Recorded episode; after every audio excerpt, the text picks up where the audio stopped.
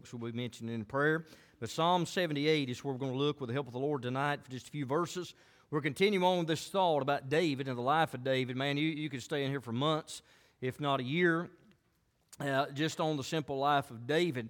And it wasn't just a simple life that I say that, but it, it was a complex life that David had. And we broke that down, I don't know, a couple weeks ago about some things about David. And you look at his adolescent years and in his adult years, and then what we would label his ancient years. But when we've looked up to this point, a couple points already, think about his adolescent years early on, and uh, we see that he was watching in the beginning as a shepherd. And uh, God, we looked at those messages. He's in the habit of calling busy people, those that are active. And we certainly see Gideon and, and many others in the scripture that was busy that God called. And David was watching as a shepherd. And then we've seen him warring as a soldier as he faced Goliath.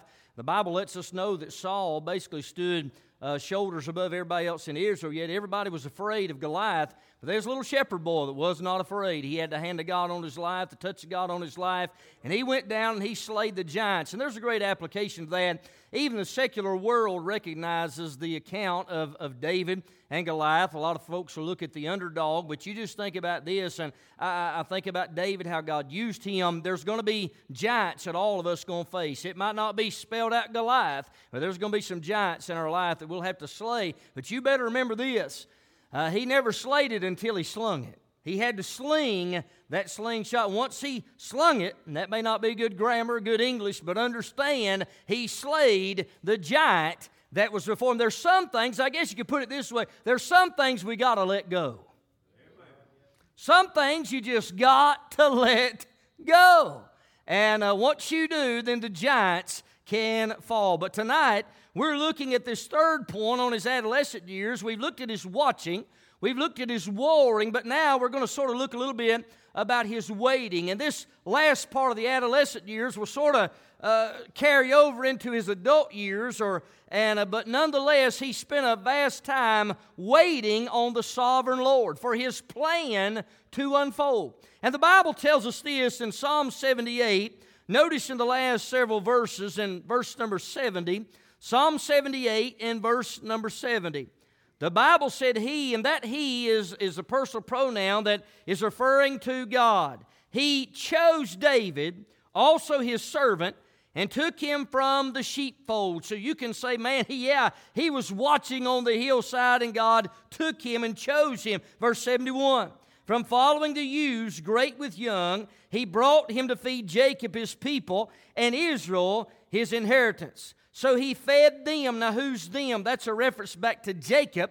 And that reference to Jacob is none other than the nation of Israel. And the Bible said in verse 72 So he, David, fed them, Jacob or Israel, according to the integrity of his heart, and guided them by the skillfulness of his hands. So let's pray. Father, as we bow God again tonight, we sure do love you. Thank you for the opportunity just to pray. I thank you for the good word of God. Thank you for the good singing. Lord, I pray that it's prepared our hearts for the preaching of your word. I pray that your word would fall on good, fertile soil. I pray if there's one listening tonight lost, never been saved, God may tonight be the night of salvation. But I pray for the child of God, just needs some help this evening. Lord, I pray that you do it. Help this feeble preacher now to decrease that Jesus may be increased and lifted up. Have all the preeminence now. We'll give you thanks and praise, for we ask it in Jesus' name. And all God's people see it.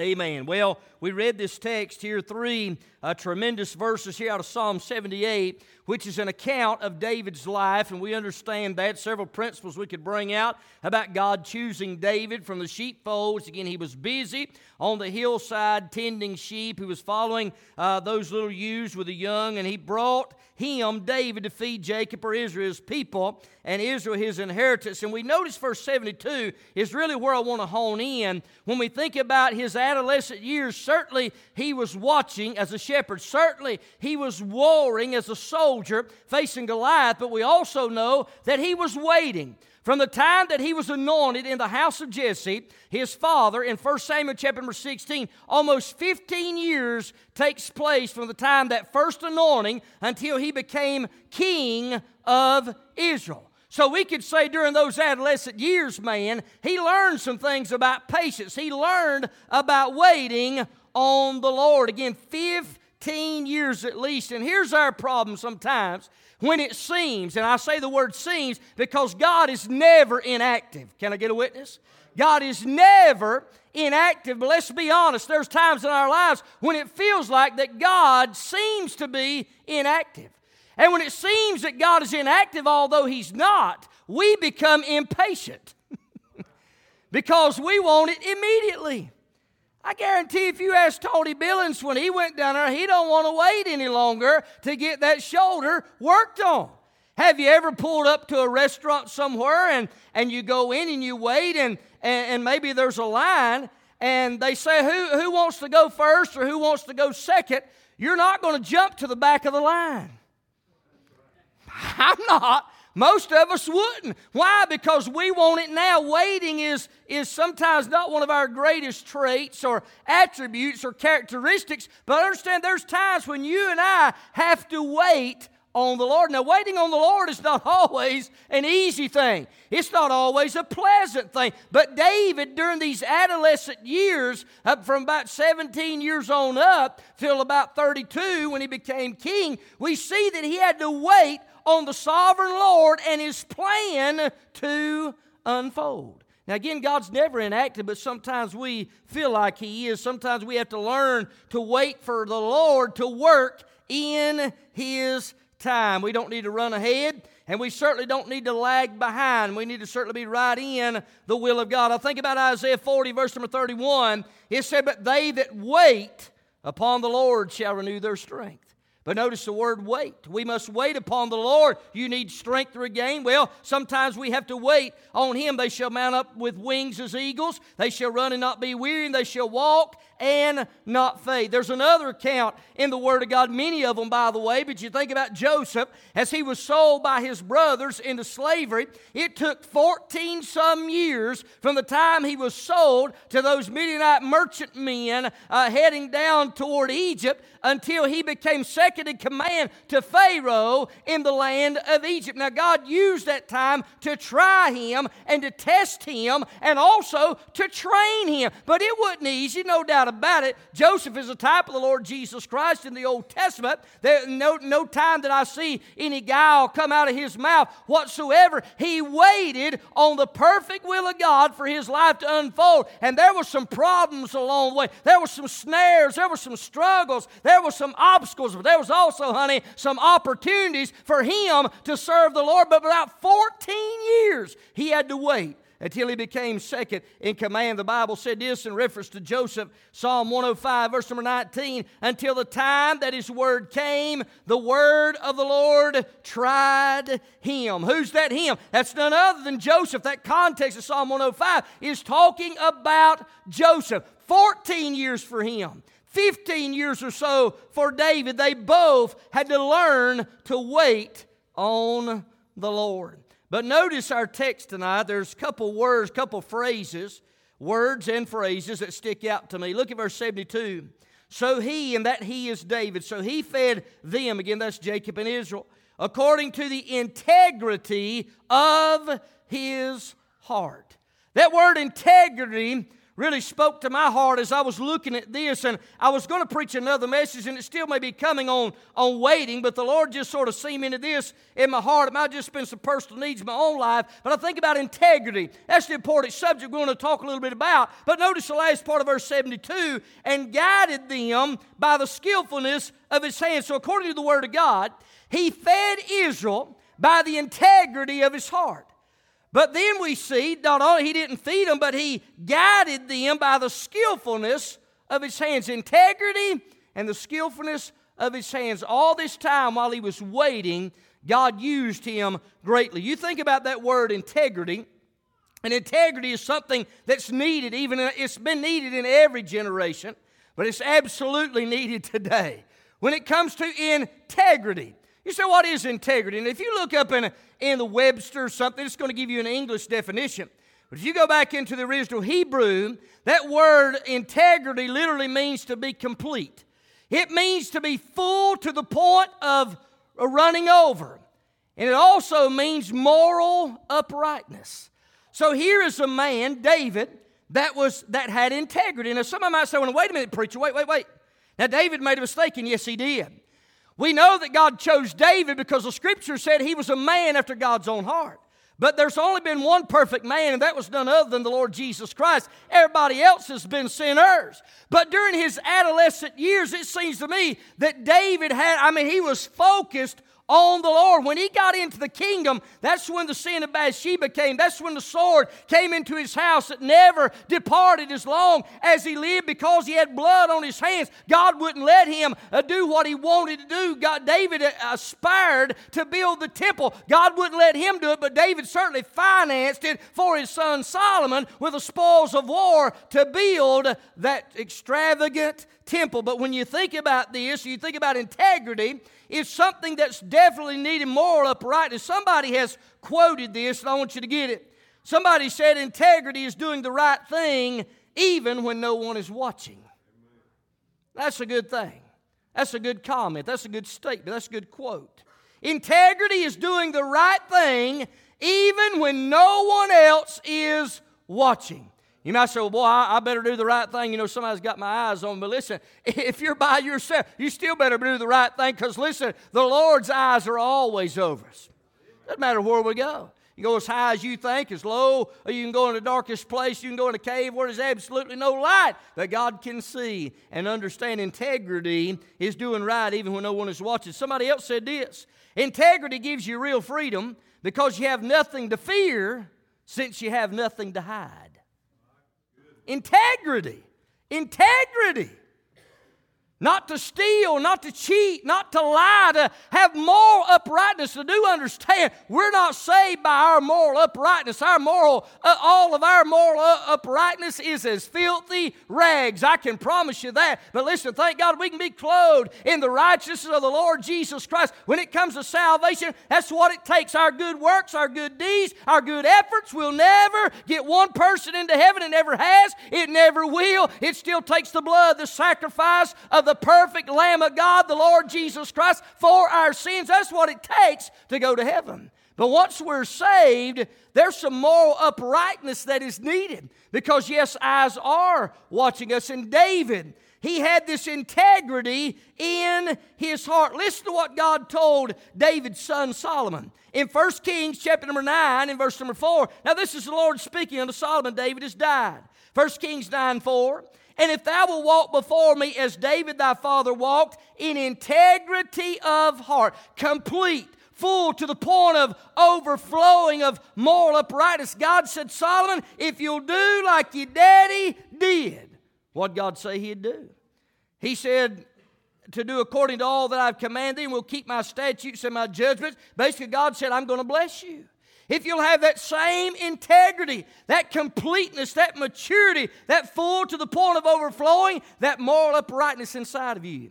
Now, in the book of Psalm, there are several instances, and I'm going to give you all of them.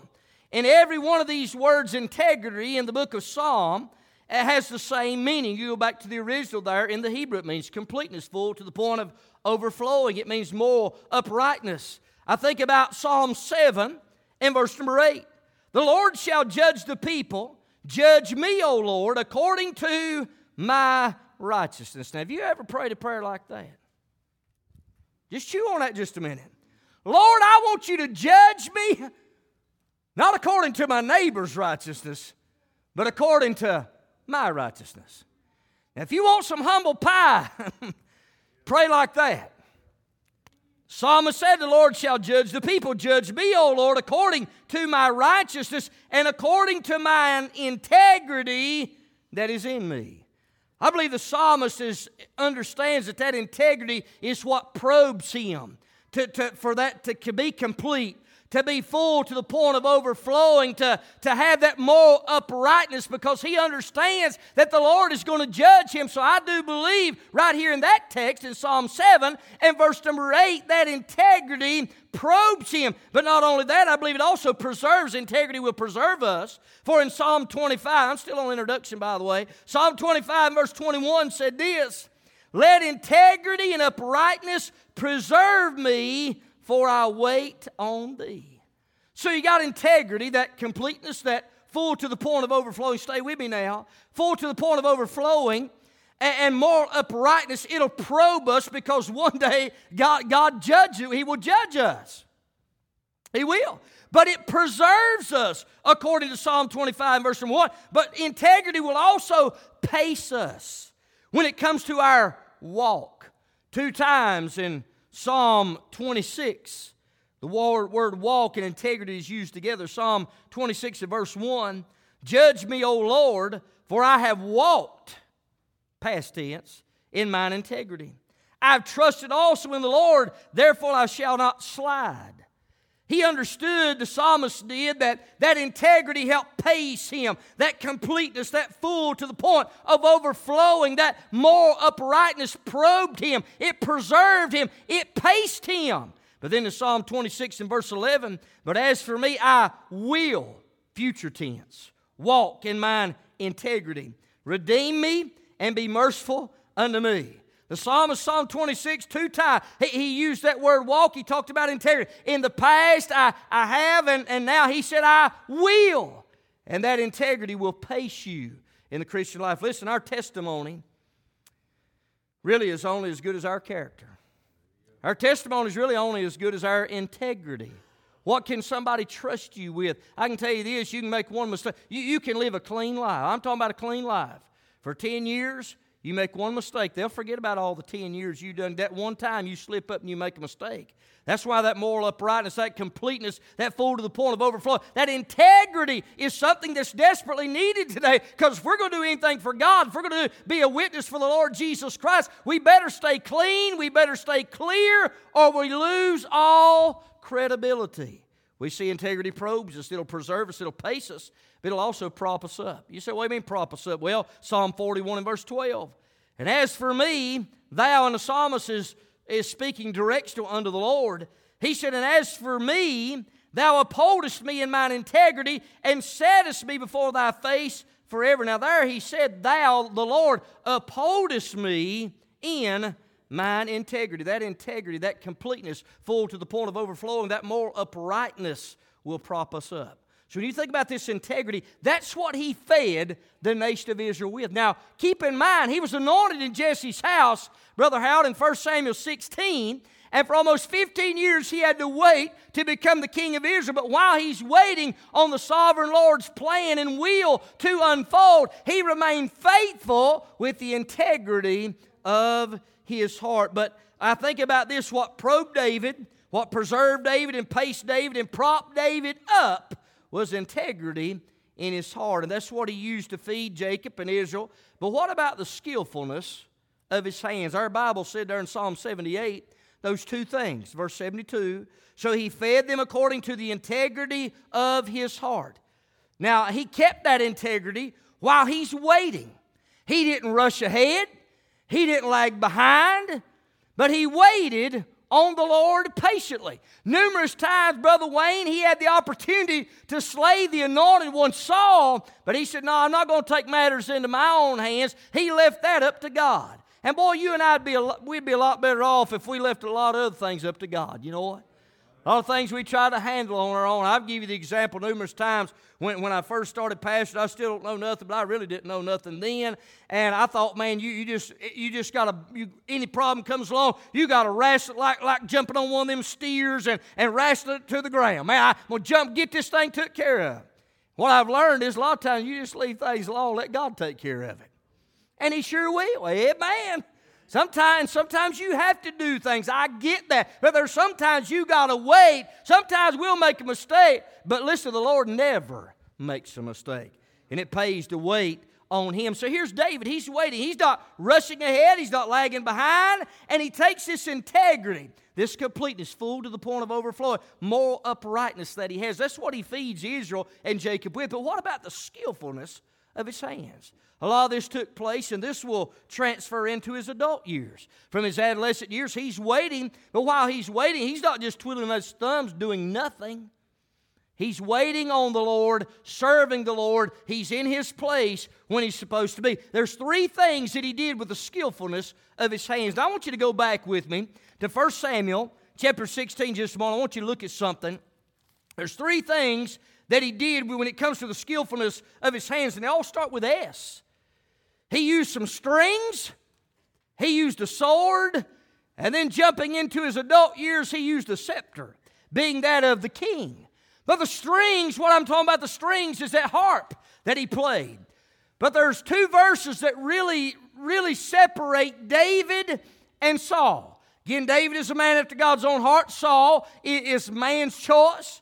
But there's, there's two verses that really sums up the difference in David and in Saul. And I'm going to read them right now in 1 Samuel chapter 16 and verse 13. The Bible, now this is in Jesse's house.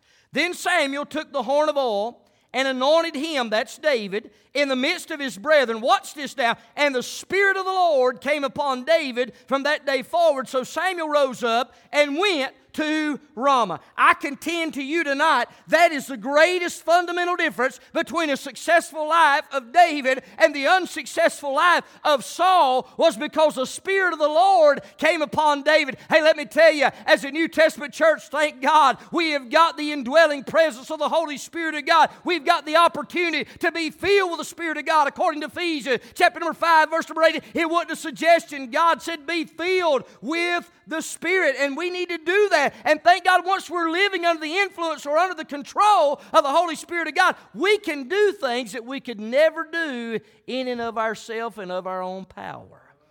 And that Spirit of the Lord was upon David. But we'll look at verse 14. But the Spirit of the Lord departed from Saul. You see the vast difference? From verse 13 and 14, that's the difference of a successful life of David and an unsuccessful life of Saul. Can I tell you, as a young person, as a middle aged folk, as a senior adult, Listen, the number one goal and the number one thing you got to make sure of, you need to make, make sure you know Christ saved. If you don't, you're on your way to a place called hell. But all that can be avoided. That's not a popular message. And I don't want to see anybody die in their sin because Jesus didn't pay just part of sin debt. He paid it all so we could go to a place called heaven. Not just a figure of our imagination, not just something we dream about. Thank God it's a reality just as sure as I'm standing on a platform at 2216 Hennings Road in East Bend, North Carolina. There's a literal heaven. Thank God the walls are just Uh, we understand that, uh, that the street is transparent gold, the gate of pearl, but the Lamb of God's going to be the center of a redeemed universe one day. And in Revelation chapter number 4, they're praising Him. Uh, and they're, chapter number 5, they're praising Him as Redeemer. Chapter 4, they're worshiping Him as Creator. And I'm going to be in that number one day, not because I'm a good boy, not because I'm a preacher, not because I'm a man. I'm going to go to heaven one day because I understood I was a sinner and Jesus died for and I received it by faith. That's the greatest need for every man, woman, boy, and girl. But after we get saved, God wants to use every one of us. Now, somebody's probably saying, Well, I'm too young. I'm too old. I'm not able. Well, you're right.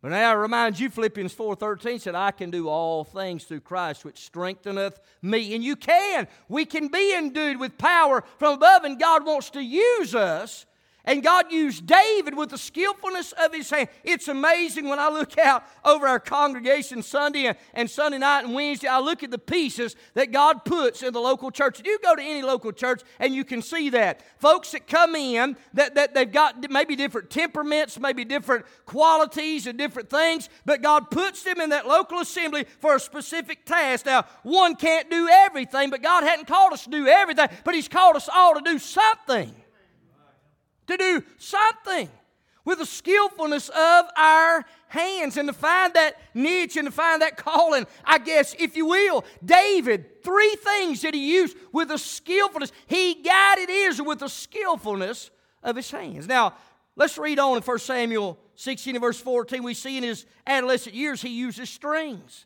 Now, what he played them with, he, he played them with his, with his hands. The skillfulness of his hands. The Bible said in verse 14, But the Spirit of the Lord departed from Saul, and an evil spirit from the Lord troubled him. Notice it wasn't an evil spirit from the devil, it's evil spirit from the Lord. Why is that? Because of his partial obedience, which is the same as rebellion. You go back to chapter 15, he said witchcraft is the same, or rebellion is the same as witchcraft. Saul was out of the will of God, and the Lord sent an evil spirit. I believe there's a lot of folks give way too much credit to the devil. Oh, the devil's just been on me. The devil just been. The Lord might have been on you, wanting you to get right with God. I mean, that's just a fact. You see that throughout the scripture numerous times. But here, this evil spirit from the Lord troubled him. But look at verse 15. And Saul's servant said unto him, Behold, now, an evil spirit from God troubleth thee. Let our Lord now command thy servants which are before thee to seek out a man who is a cunning player on an harp. And it shall come to pass when the evil spirit from God is upon thee that he shall play with his hand, and thou shalt be well. And Saul said unto his servants, Provide me now a man that can play well, and bring him to me. Then answered one of the servants and said, Behold, I have seen a son of Jesse the Bethlehemite that is cunning and playing, and a mighty valiant man, and a man of war, and prudent in matters, and a comely person, and the Lord is with him. Now, this is not by accident, right after the anointing of David, that David is found out and he's summoned to the palace. That's what we call the providential hand of God. Now, that's a big word, I don't really have time to get into all that, but just to understand, God is working all these things out according to his purpose. David is anointed in his house of his father Jesse, but he's waiting. But while he's waiting, he's still keeping the sheep. Now he's summoned to come and to play with his hands because he's skillful according to the word of God. Now, notice as read on in verse number 19, wherefore Saul sent messengers unto Jesse and said, Send me David thy son, which is with the sheep. He's still with the sheep, man. He's been anointed, but he ain't up there on a, on a pride thing. I mean, he's been anointed by Samuel the prophet. I mean, I don't know if he thought they was going to throw him a parade or go ahead and put a robe on, but he wouldn't. He didn't do that. He went right back out into the same old field where he was serving before, where he was watching as a shepherd where he was warring as a soldier, that lion and that bear came against the sheep, he went back to tending the flock. Now, notice there in verse number 20. And Jesse took an ass laden with bread and a bottle of wine and a kid and sent them by David his son unto Saul. And David came to Saul and stood before him, and he loved him greatly. He became his armor bearer. What a great, I mean, think about how God is advancing David. He went from the sheepfold out on the hillside, Brother Randy, tending sheep. Now he, he, he's come into the palace. He's playing the harp, and, and Saul falls in love with him and puts him as his armor bearer to carry his armor into battle. In verse 22, and Saul sent to Jesse, saying, Let David, I pray thee, stand before me, for he hath found favor in my sight. And it came to pass, when the evil spirit from God was upon Saul, that David took in harp and played with his hand. So Saul was refreshed and was well, and the evil spirit departed from him. This whole time, this whole time, Brother Kevin, you know what David's doing? He's working with the skillfulness of his hands, but he's waiting. He's waiting. This is his adolescent years. He's waiting for the plan of God to unfold. God's already said, hey, uh, you're going to, Samuel anointed him. He knows he's going to be king over Israel, but he's got to wait about 15 years. But he ain't sitting idly by.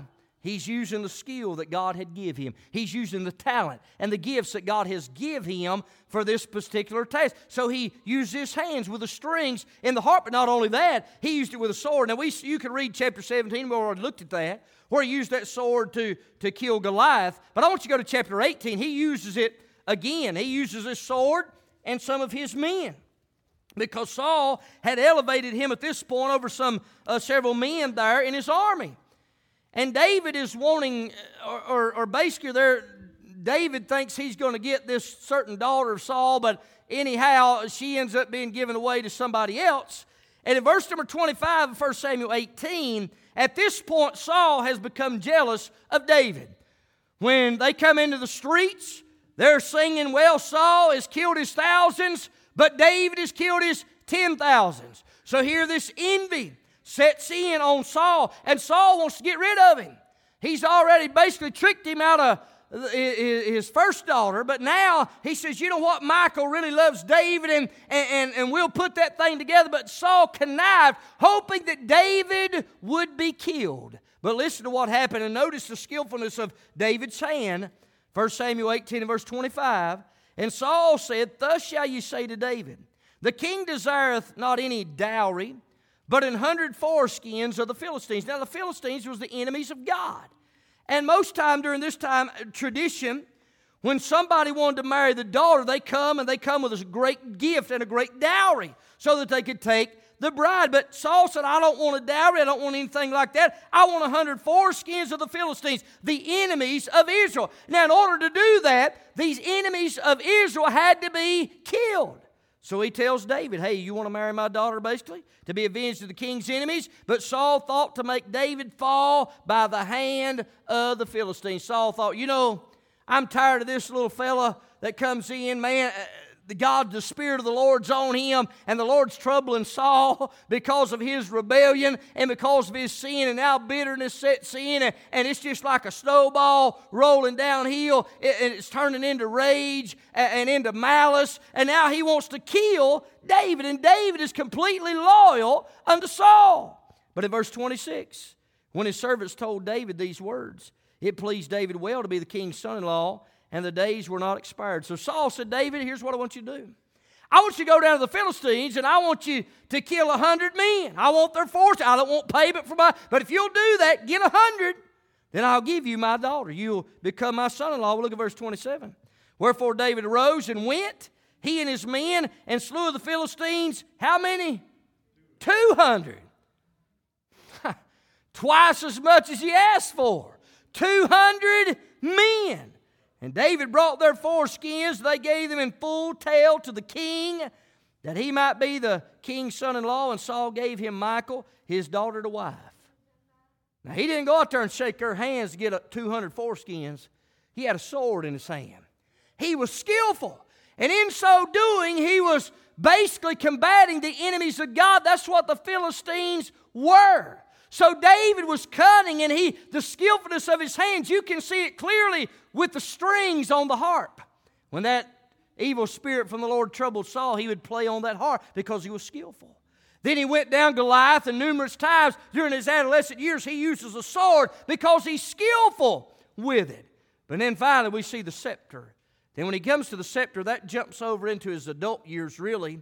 But when it comes to the scepter, that's what he would hold out. He would hold as a king.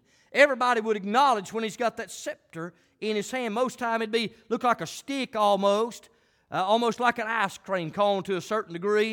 And that thing probably be made out of gold. And on that end would be a top. And he would hold that thing up. Well, that when he came and became king, he was skillful. The greatest king, Israel, I mean, before, before it was divided, greatest kingdom, a king that eh, they ever had. First Kings chapter 2 and verse 11 said this, In the days that David reigned over Israel were 40 years. Seven years reigned he in Hebron, and 30 and three years reigned he in Jerusalem. See, even when he was anointed up there in Hebron, not the, the whole camp wouldn't follow him, but eventually they did. And there's another. So, really, from the first anointing till the time he really got to Jerusalem, about 22 years. 22 years. He's waiting to be what God has called him to be. But he didn't pout about it, he went on and he served the Lord with the skillfulness of his hands, whether it was with the strings and playing with the harp, whether it was with a sword, with the ability that God gave him, he did it to the best of his ability. And then we see the scepter. I think about Acts 13. You know, the Apostle Paul, when he was over in Antioch and Pisidia, he preached a message. And this is what he likened this unto. Acts 13, he made reference to David. Acts 13, verse 36. For David, after he had served his own generation by the will of God, fell on sleep and was laid unto his fathers and saw no corruption. And that very next verse, Acts 13, verse 37, he talked about the one that didn't see any corruption, the one that rose from the dead. He made a reference to the Lord Jesus Christ. But here in that phrase in Acts 13, 36, he talks about David after he had served his own generation by the will of God. But he had to wait. He had to wait. The life of David. Sister Savannah's coming tonight. David learned some things about waiting on the sovereign Lord, waiting for his plan to be or to unfold. And one thing we do, two things we don't need to do. We don't need to get restless while we're waiting on the will of God. And we don't need to be rebellious and do our own thing. We have to wait on the Lord. I think about Jonah. Jonah run away from God, and he went down. And man, he went down not only geographically, but he went down spiritually. But David, here's a man that was, the Bible said the integrity of his heart, that's what he fed the people with. And boy, we need, we need integrity of heart. That's what David had. He was complete. He was full to the point of overflowing moral uprightness. That's what he fed Israel with, and that's why God used him in such a mighty way. Why in the world does it say that God, uh, that David had a, a heart after God because of that integrity of his heart, but the skillfulness of his hands. You know, I don't, I don't, and some folks I do, I don't know everybody's what everybody's gifted in. I, uh, to the, uh, some I do, but some I don't. But God's called every one of us. All of us are unique, and all of us are a little bit different. Again, we, we got different temperaments, we got different fuses, we got different patience levels and, and all that. We got different likes and, and dislikes and so on and so forth. But God meshes folks together. So there's no missing link. And it's been amazing to see what God has done. I've seen Him do it at Mount Sinai. I've seen Him do it here at Faith with folks that the, the original folks and then folks that have come in. It's amazing to see what God, but just folks just grabbing a hold of something. May seem like a little small, and insignificant thing, but listen, using the skillfulness of your hands for the will of God. Now, some of you may not be doing what you really want to be doing right now, but just hang on. It may be a month, it might be six months, it might be a year, it might be 15 years. The Bible said in Psalm 105 Joseph, for 14 years, the Lord tried him, tested him, and was training him. But there's one fact I know your greatest need is to be saved. If you're not saved, God wants you saved. But once you're saved, it's not a question of does God want to use you? It's, it's absolutely He wants to use you. He may use you different than He uses me. But we got to use our hands. Let's be like David. Might not be, you say, Preacher, I can't use the string, I can't use the sword, I can't use the scepter. But you can do something. Romans 12, and there may be a message coming, those grace gifts. There's seven grace gifts that are given in Romans 12. And you only get those after salvation. There's what's called spiritual gifts. Now, there are things, that, and every, you understand, James tells us that every gift, cometh down from the Father. Every gift cometh down from God. And everybody that's got a gift or a talent, it's from the Lord. But there's seven spiritual gifts that you don't have until you get saved. But once you get saved, that's why it's called a spiritual gift. We're void of spiritual power prior to getting saved, so you can't have a spiritual gift until you get born again. But once you do, God's got a gift, and it's our job. Paul told Timothy to stir up the gift that is in thee by the laying on of thy hands. I don't know what God wants to use you in. I don't know necessarily maybe what God wants to use me in, but sometimes we have to wait. And we have to wait on the Lord. It may be a trying time, it may be a testing time, it might be a training time. We need to be faithful like David.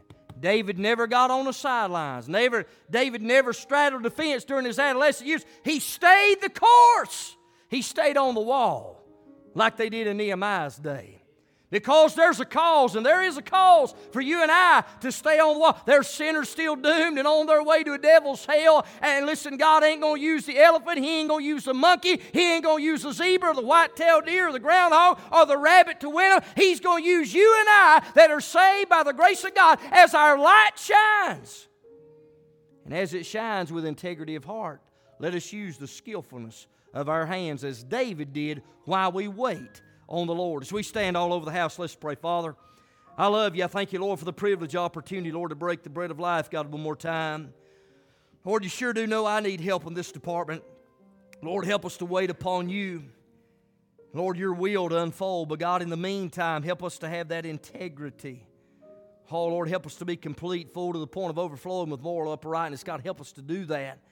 Lord, help us to use and be faithful with the skillfulness of our hands. All of us are different in this building, those that make up the church here at Faith Community Baptist Church. God, I thank you for everyone, from the smallest to the greatest, to the youngest to the eldest. God, we're all here, and God, you still want to use us all. God, help us to get in there and dig for your honor and your glory. And God, we'll be careful to give you thanks, to give you praise for what you do. For we ask these things in Jesus' name. Amen. Heads are bowed and eyes are closed for a few moments. Hello, friends. This is Brian Poindexter the pastor of Faith Community Baptist Church, located at 2216 Headings Road in East Bend, North Carolina. We're so grateful to have you listening to our CD ministry that's been provided as an outreach of our church. It's our desire and focus at Faith Community Baptist Church to preach and teach the whole counsel of God to a lost and dying world, to equip the saints of God for service, and to encourage the elderly and shut ins who cannot attend services due to physical ailments. We meet every Sunday morning at 10 a.m. for Sunday school for all ages, and our Sunday school hour is followed by our worship service at 11 a.m. with old fashioned singing and preaching from the Word of God. We meet back every Sunday night at 6 p.m. for our worship service, and every second Sunday night of each month we have what's called an Eat and Meet service. After our 6 p.m. service, we gather in the fellowship hall for food and fellowship. On Wednesdays, we meet back at the church for our midweek worship service with choir singing and preaching again from God's holy word. Our ladies prepare a meal each Wednesday prior to our service from 5:30 p.m. to 6:30 p.m. I give you and your family a cordial invitation to be with us at any or all of our service times. Above all, you may be listening today and maybe you've never made a personal commitment to the Lord Jesus Christ. Friend, that's the greatest decision anyone can ever make in this life. Too many folks prepare for vacation, they prepare for retirement, they seem to prepare for everything, but sad to say, many make no preparations for eternity. The reality is very clear. We all will leave this world someday. For the Bible says in Hebrews chapter 9 and verse 27, And as it is appointed unto men once to die, but after this the judgment. You must understand that you are guilty before a holy God. Romans 3.23 said, For all have sinned and come short of the glory of God. Prophet Isaiah said in chapter 53 and verse 6, All we like sheep have gone astray. We have turned every one to his own way, and the Lord hath laid on him the iniquity of us all. You must understand that your good words, good works, and good deeds will not get you to heaven. Isaiah 64 and verse 6 says, But we are all as an unclean thing all our righteousnesses are as filthy rags, and we all do fade as a leaf, and our iniquities, like the wind, have taken us away. Ephesians chapter 2. The Bible said, Therefore, by grace are you saved through faith, and that not of yourselves, it is the gift of God. You must understand that you're loved. I'm thankful that in John 3 and verse 16 it said, For God so loved the world that he gave his only begotten Son, that whosoever believeth in him should not perish, but have everlasting life. Romans 5 and verse 8 declares, But God commendeth his love toward us, in that while we were yet sinners, Christ died for us. You must understand and realize there's only one way to stand right before God. There's not many ways, there's only one. Jesus said in John 14 and verse number 6, He said, I am the way, the truth, and the life. No man cometh unto the Father but by me. Acts chapter 4 and verse 12, the apostles' message was very simple. There in Acts chapter 4, in verse number 12, they said, Neither is there salvation in any other, for there's none other name under heaven given among men whereby we must be saved. You might ask the question, Preacher, how can I be saved? That's what the Philippian jailer asked in Acts chapter 16, verse 30 and 31. He asked Paul and Silas, he said, Sirs, what must I do to be saved? They said, Believe on the Lord Jesus Christ, and thou shalt be saved and thy house. Romans 10 9 said that if thou shalt confess with thy mouth the Lord Jesus, shalt believe in thine heart that God hath raised him from the dead, thou shalt be saved. You must ask God to save you. I can't do it, no one can do it for you. Romans 10 13 said, For whosoever shall call upon the name of the Lord shall be saved. If you know you're a sinner, and if you're sorry for your sin, and you believe Jesus died for your sins, you simply have to ask Him to save you. You might say, Preacher, how can I know for sure God will hear me? But first of all, the Bible tells us that we must be drawn. John 6 and verse 44, Jesus said, No man can come to me except the Father which hath sent me draw him, and I will raise him up at the last day. Psalm 51 and verse 17 gives us the attitude we need to have when we come to God. It said there, The sacrifices of God are a broken spirit, a broken and a contrite heart, O God, thou wilt not despise. If God draws you by conviction, and if you're sorry for your sin, you repent of them. If you believe Jesus died for your sins, and if you asked Him to save you, then the Bible declares you've been saved.